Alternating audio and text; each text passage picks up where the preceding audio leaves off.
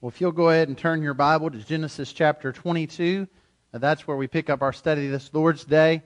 Uh, it is a, a, blessed day to gather. If you're a guest with us, uh, today's been a great day. Uh, you've been able to witness something very unique. Uh, you got to see a bunch of Baptists raise their hands, and uh, that usually doesn't happen so much in church, maybe on a roller coaster at a football game.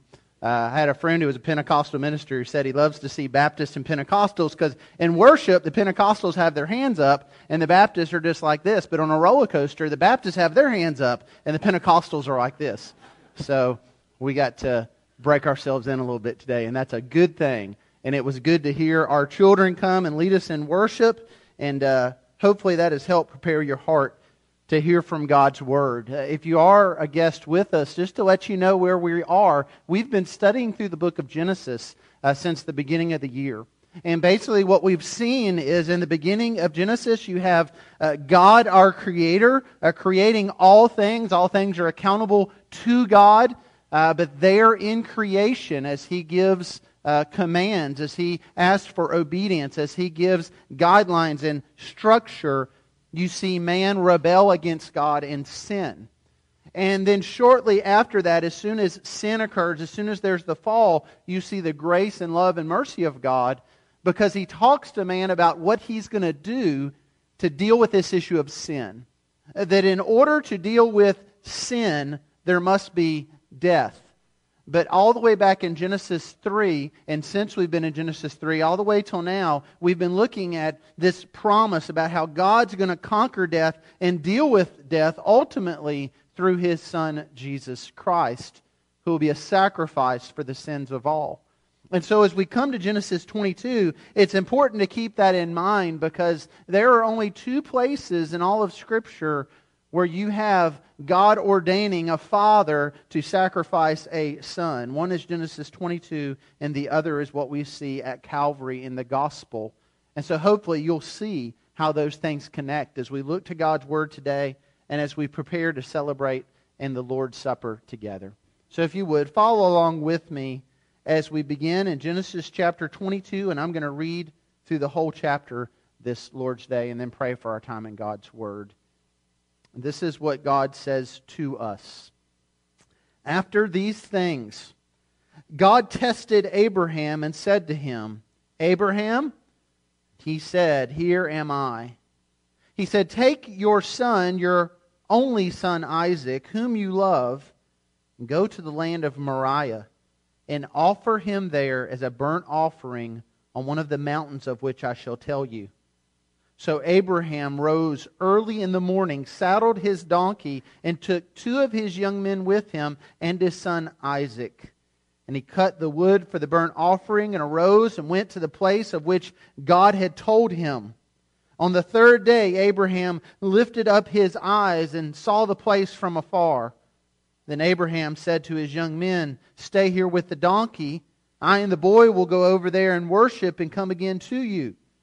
And Abraham took the wood of the burnt offering and laid it on Isaac his son, and he took his hand in his hand the fire and the knife. So they went both of them together, and Isaac said to his father Abraham, My father. And he said, Here am I, my son. He said, Behold, the fire and the wood, but where's the lamb for a burnt offering?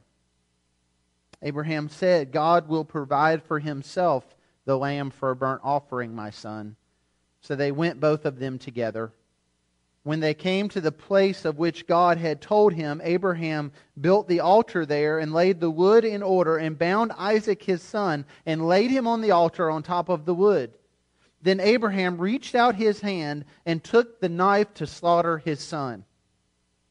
But the angel of the Lord called to him from heaven and said, Abraham, Abraham.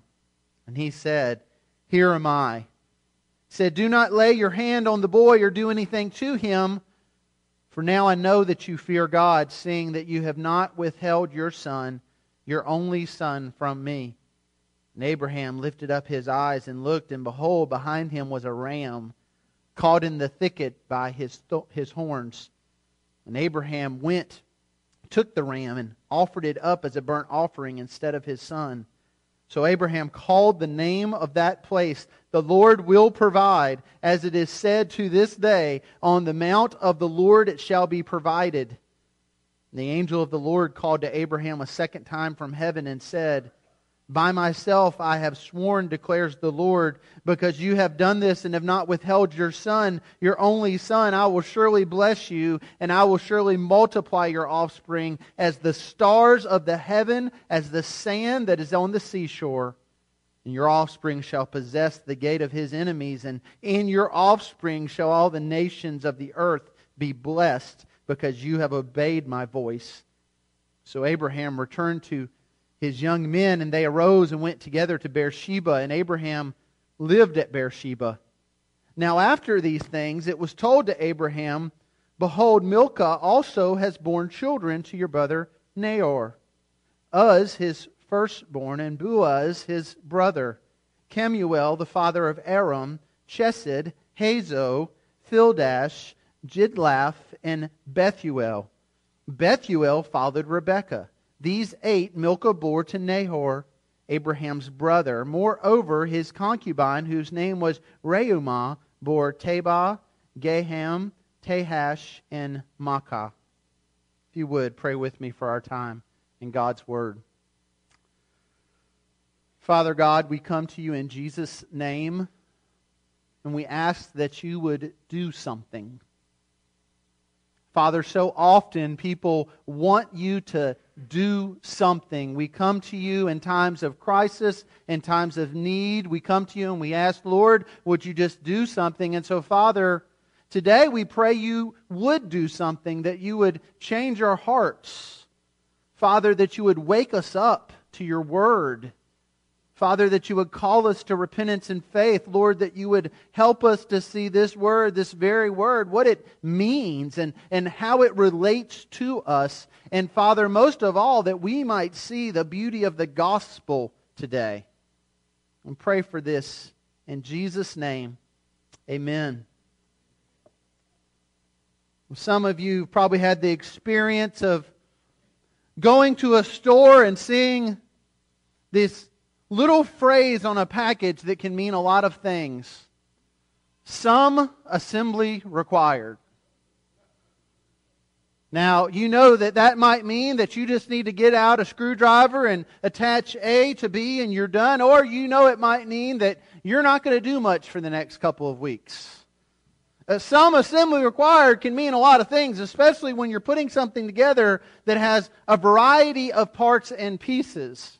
Uh, what I like to do is open up a box and I just kind of dump everything out and survey it all. And sometimes when you do that, you'll find there's a piece or two that you pick up and you look at and you think, how in the world does this fit into the masterpiece?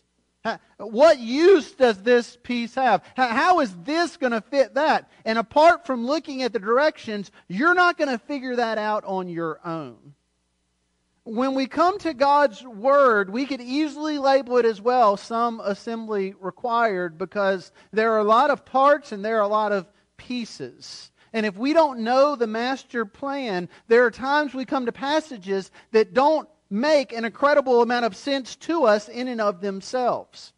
We come to a passage today that talks about a father taking his son up a, mount, a, mountain, binding him, and laying him on an altar to sacrifice him. It's a wonderful passage for our children's choir day, isn't it? Kids, obey your parents, or. Uh, that's not the prescription of this passage. This, this passage is not a passage to teach us how to deal with our children. Rather, this passage is a piece that fits into a master plan of God's Word. And if you don't understand the big picture, you have problems understanding the piece. And so as we go through this today, I want to remind you Genesis 22 is about the gospel. Uh, Genesis 22 is about what every page of Scripture is about. It's about the master plan that a loving Creator has created us and in our sin, we have rebelled and we have broken that fellowship. And in order to have fellowship restored, that we might rightly bring glory to God, a sacrifice has to be made. The scripture says all have sinned and fall short of the glory of God, that the wages of sin is death. Death is required for sin. And what the gospel says is that Jesus Christ died for our sin. Not just as an act of benevolence or love to show us how much God loves us, but he died, the scripture tells us, in our place as a substitution for us. You need to understand that master plan of Scripture in order to then understand what this passage is speaking of. Because this passage is pointing towards that master plan, it is pointing towards the gospel. And so we need to understand that. And then within that, we can learn from this what it means to walk in faith. If you've been with us, we've been looking at Abraham's life and seeing how Abraham was called to walk in faith, and yet how Abraham so often struggled to walk in faith. And yet, here in this passage, we find a faithful Abraham. And through this passage, we can learn how to be faithful as well. We see that first by looking at the first point I've put there in your notes that as we are faithful and seek to be faithful, we need to understand that the Lord calls the faithful to surrender.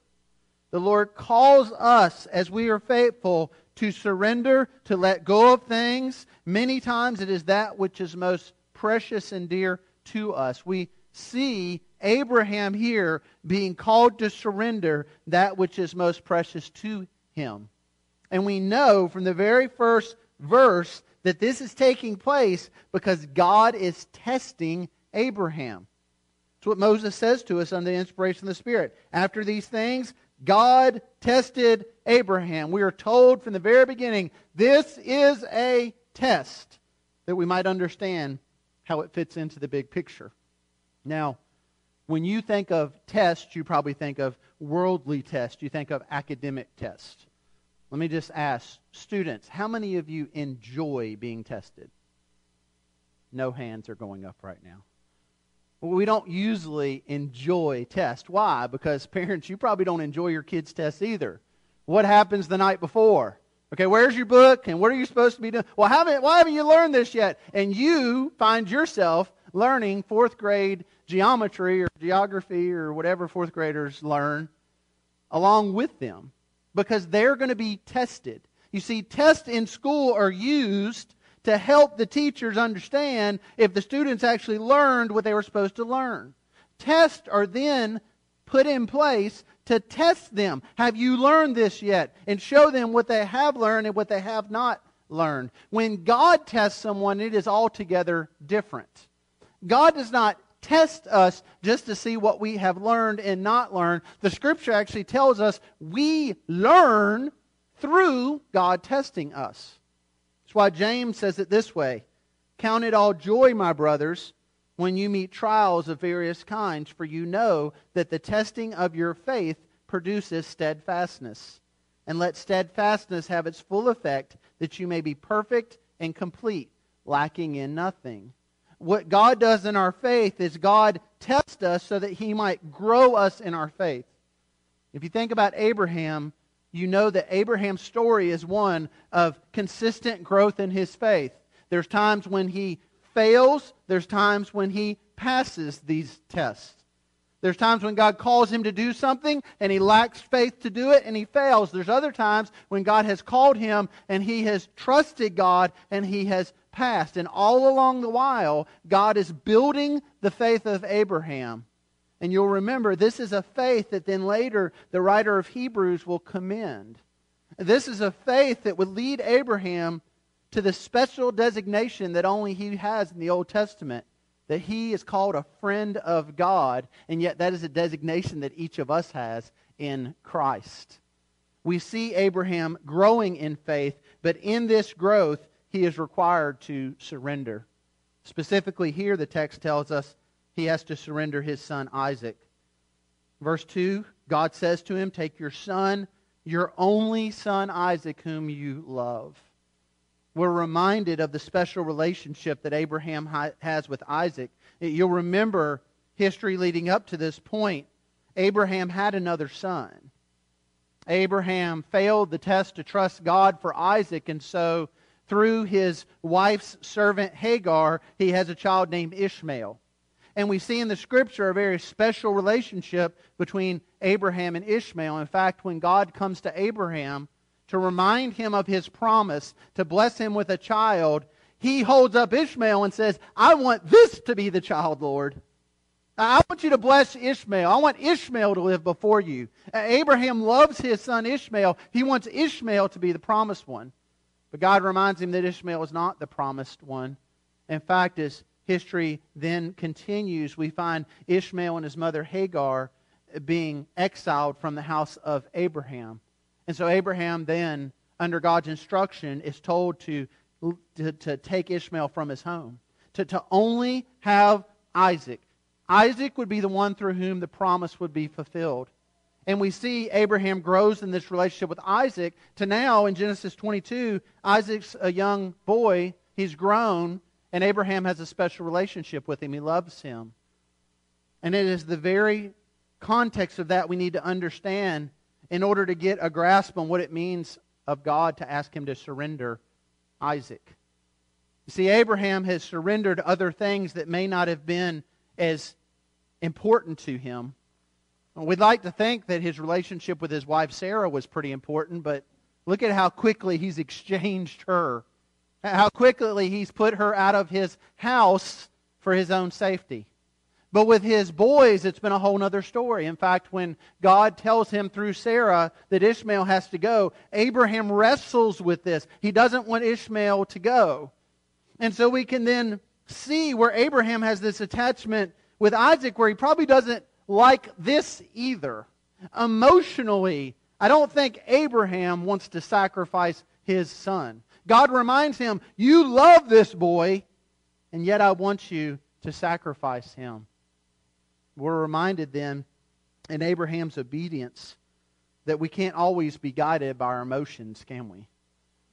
There are things that we hold tight to emotionally that we love, that we don't want to let go of. But if we make all of our decisions based on how we feel and what we're emotionally drawn to, that may be the exact opposite path than that which God has for us to grow in our faith. See, our, our culture tells us this follow your heart. What does that mean? It means whatever feels best to you, do that thing. But, friend, can I just tell you, if you do what feels best to you, you will end up in a whole world of pain. See, the Scripture tells us that that which feels best to us, that which is following our heart, is not always the best thing. In fact, often that leads us towards sin. And the problem is this the Scripture says we don't really even understand our own heart.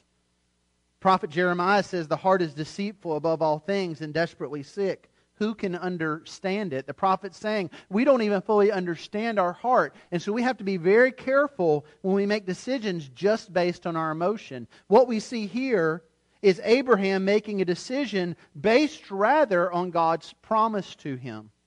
God had promised Abraham that he would bless the nations through Isaac. Abraham now has this dilemma. God is saying, sacrifice Isaac, and yet God has said he would bless the nations through Isaac. So, what does Abraham do? Abraham follows through in obedience, trusting that God would even raise his son from the dead. That's what the writer of Hebrews tells us. He says that Abraham follows and trusts in faith, trusting that God would even raise his son from the dead. This is the faith that Abraham has, and it comes as he surrenders to God. And what he finds is the second point I've put in your notes there that the Lord then provides for the faithful who surrender. We see here God providing for Abraham. We see Abraham, in fact, calling this very place the place where the Lord would provide. Th- think about this dialogue that takes place. Abraham and Isaac are walking up this mountain. It's taken them about three days to get where they're going. He's told his other servants to stay behind. He and his son are walking up the hill. And as they're walking up the hill, he has the fire, he has the wood, he's got the blade, and he's got his son. Now, his son is smart enough to know there's still one thing missing. And so he looks to his dad and he says, Where's the sacrifice? And what does Abraham say to him? Abraham says, The Lord will provide the sacrifice. Now, some of us can read that and kind of dismiss it as Abraham just giving Isaac an answer to settle his curiosity. Now, I know none of you parents are ever guilty of that, but your kids ask the same question over and over and over again, and so you just give them something so they will stop asking. But I don't think we just have a dismissive Abraham here. No, I think we have a faithful Abraham trusting that the Lord will provide for himself the lamb. And that is exactly what the Lord does. But look at the way he does it. He asks Abraham to surrender that which is most precious to him. Now, think of that for a moment. Most of us don't have any problem surrendering things that aren't that important to us. If God was to ask you, require of you to, to give up something right now that wasn't that precious, that's, that's not real difficult.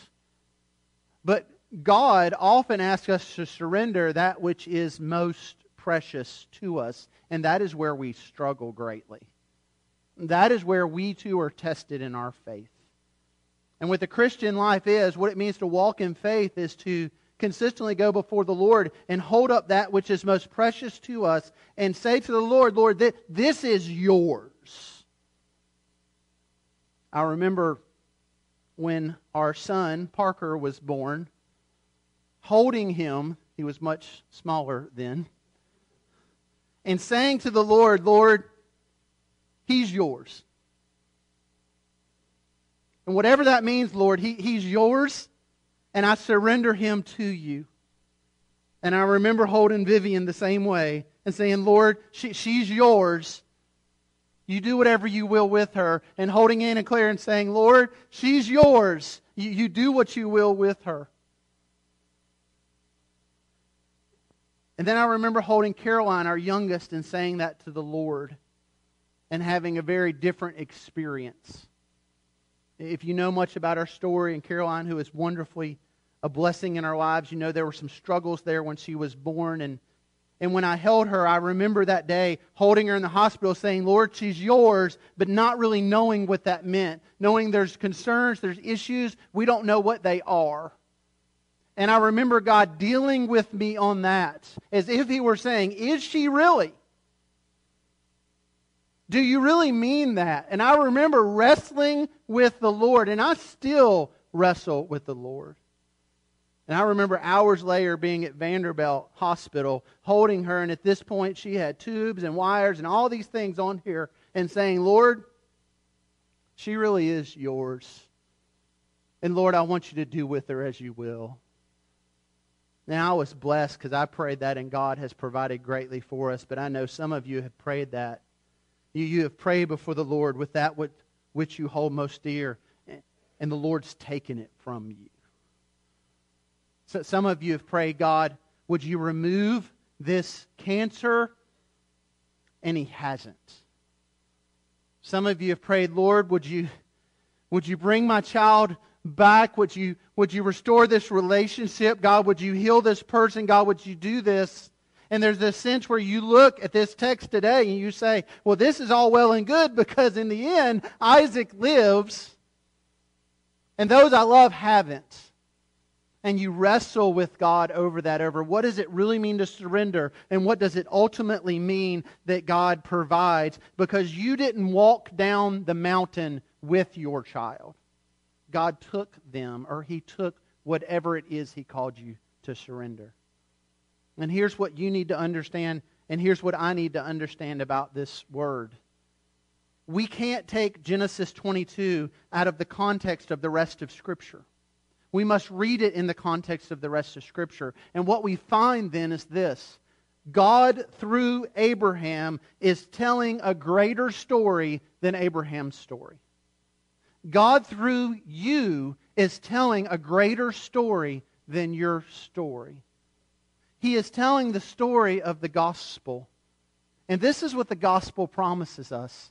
And this is what I'll leave us on in the last point in your notes there is that the Lord truly does bless those who are faithful and those who surrender. And that blessing doesn't necessarily mean you come down the mountain with your child. That blessing is ultimately found in Christ. Because while you may pray, God, will you even raise them from the dead and they die? We have the promise and the blessing that God most certainly will one day raise them from the dead. You may pray, God, would you take this sickness from them? And He doesn't. But the promise of the gospel is that He one day most certainly will. You see, the gospel teaches us, friend, to look ahead beyond the temporal. Because in the temporal there will be pain and there will be suffering, but we are to look ahead towards a promise. And that's what we do when we come to the Lord's table. We look ahead to a promise. We're reminded in this text to look ahead to a promise. Abraham was reminded to look ahead to a promise because him coming down the mountain with Isaac was not the end of the story. God had a much greater story to write through one who would come from Isaac ultimately named Jesus. But to get there, you need some other people in this story. And that's why we have passages like verses 20 through 24, a list of names that are somewhat difficult to pronounce. If you're looking for baby names this morning, you've got a whole bunch of them here. Have you an uz and a buzz and everything else?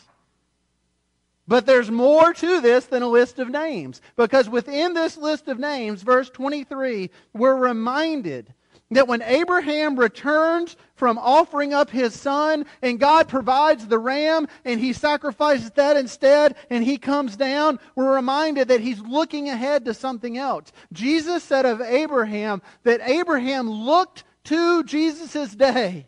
He is looking forward to the gospel. And we see a glimpse again of it when he returns because he's told that his brother has had a whole lot of children that his brother's household has expanded. And there's one name that should jump out of the page at you, and it's verse 23. Bethuel fathered Rebekah. Because Rebekah would be the wife of who? Isaac. And from them, there would be this continuing genealogy that would ultimately lead to Jesus. And that son would be sacrificed fact, historically, we know that Mount Moriah, where Abraham made this sacrifice, that that very place is where Solomon built his temple.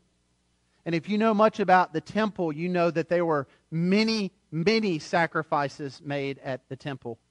In fact, when the temple was dedicated, just at its very dedication, the scripture tells us that 22,000 oxen and 120,000 sheep were sacrificed just at the dedication of the temple. Why?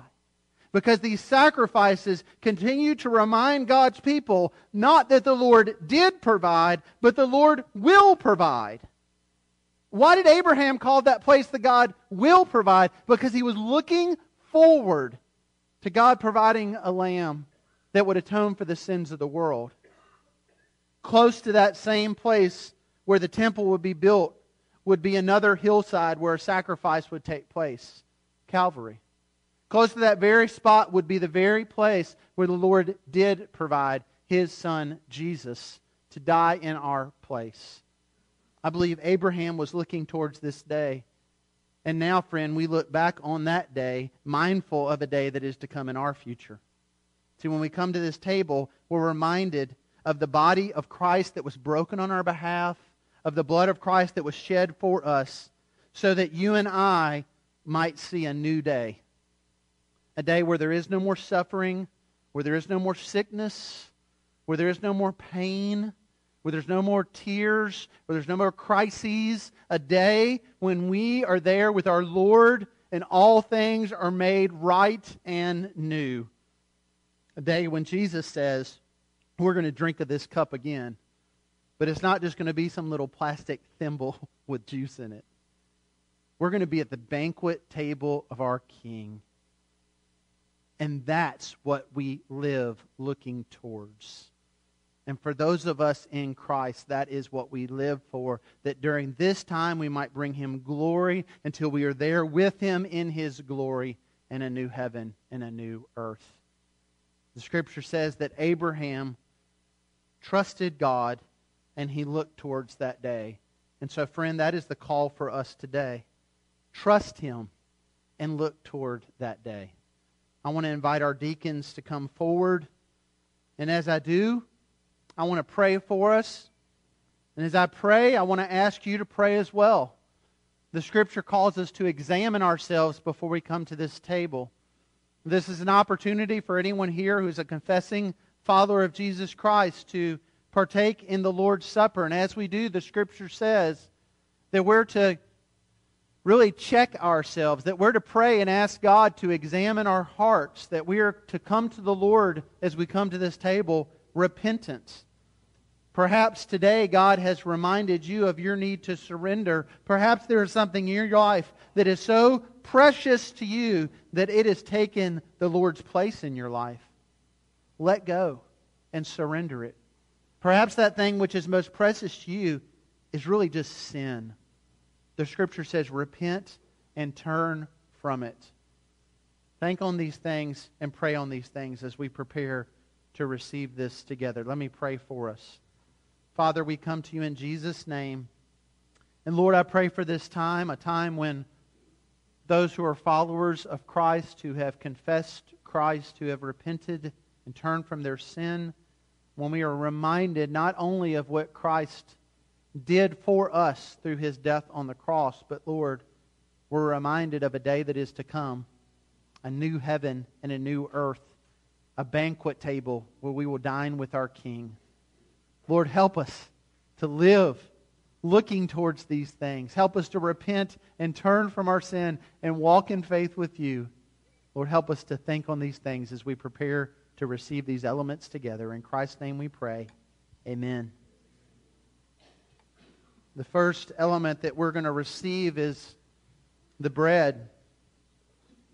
The scripture tells us that Jesus shared a meal with his followers, a Passover meal, and that he took something very common from that table bread.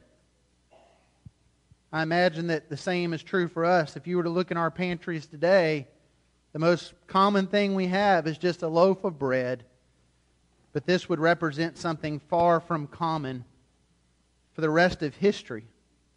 Jesus took this bread and he broke it.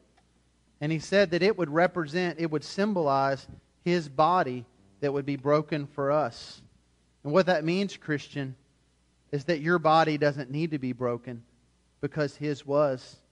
That his death was sufficient for you and for me and for any sin in your life in the past, any sin in the future. His death covered it all. His body was broken for us. Consider this as we prepare to receive this together. I'm going to pray and thank God for the body of Christ. The deacons are going to distribute this element to you, and then we're going to prepare to receive it together. So let me pray for us. Father, we thank you for the body of Christ that was broken on our behalf. Lord, remind us as we prepare now to receive it Lord, that our works, our efforts are meaningless apart from repentance and faith. Help us to live in repentance and faith. We pray for this in Christ's name. Amen.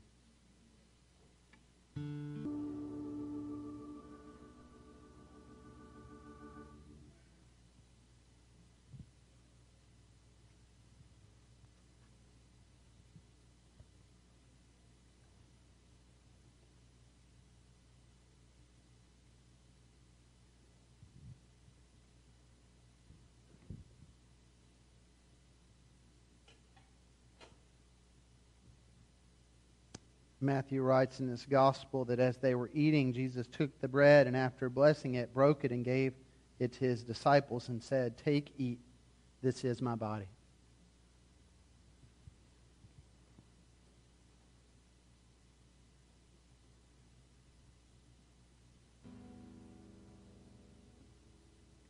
We go on to see in the scripture that Jesus then took something else that would have been very common. He took a cup except this cup would symbolize something far from common. He said that this cup would symbolize his blood and a new covenant in his blood. We understand the gospel teaches that it is the blood of Christ that made atonement for our sin. His blood was shed for us. In fact, the scripture says that we are then covered by his blood. We have a picture in the book of Revelation of people being cleansed by his blood. It is through the blood of Christ, then, that we receive and are made righteous. Consider this as we prepare to receive this cup together. I'm going to pray for us, and again, the deacons are going to distribute these cups, and then we'll prepare to receive it together. If you would, thank God with me. Father, again, we come to you in Jesus' name, and we thank you for this cup. We thank you for the new covenant that we live under through the blood of Jesus Christ, which atoned for our sins and covers us. That we can then live in a right relationship with you because of the blood of Christ. Help us to consider this, to repent and have faith as we prepare to receive this cup together. In Christ's name we pray. Amen.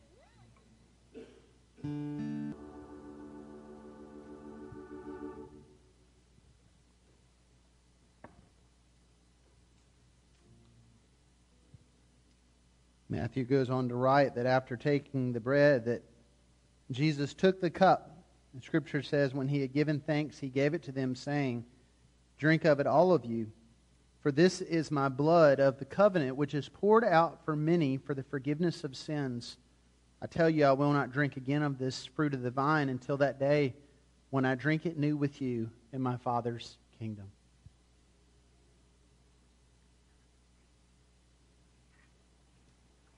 Father, we thank you for this reminder this Lord's Day that for those in Christ, we will be in a new kingdom one day.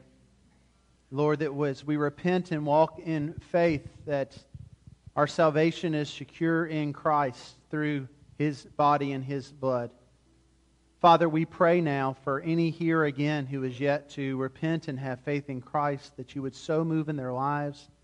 Perhaps even some today, as we offer a time of invitation, that you're leading to join our church Whatever it is, Lord, during this time of response, we pray that you would call us to surrender and to walk in faith with you. We pray for this in Christ's name. Amen.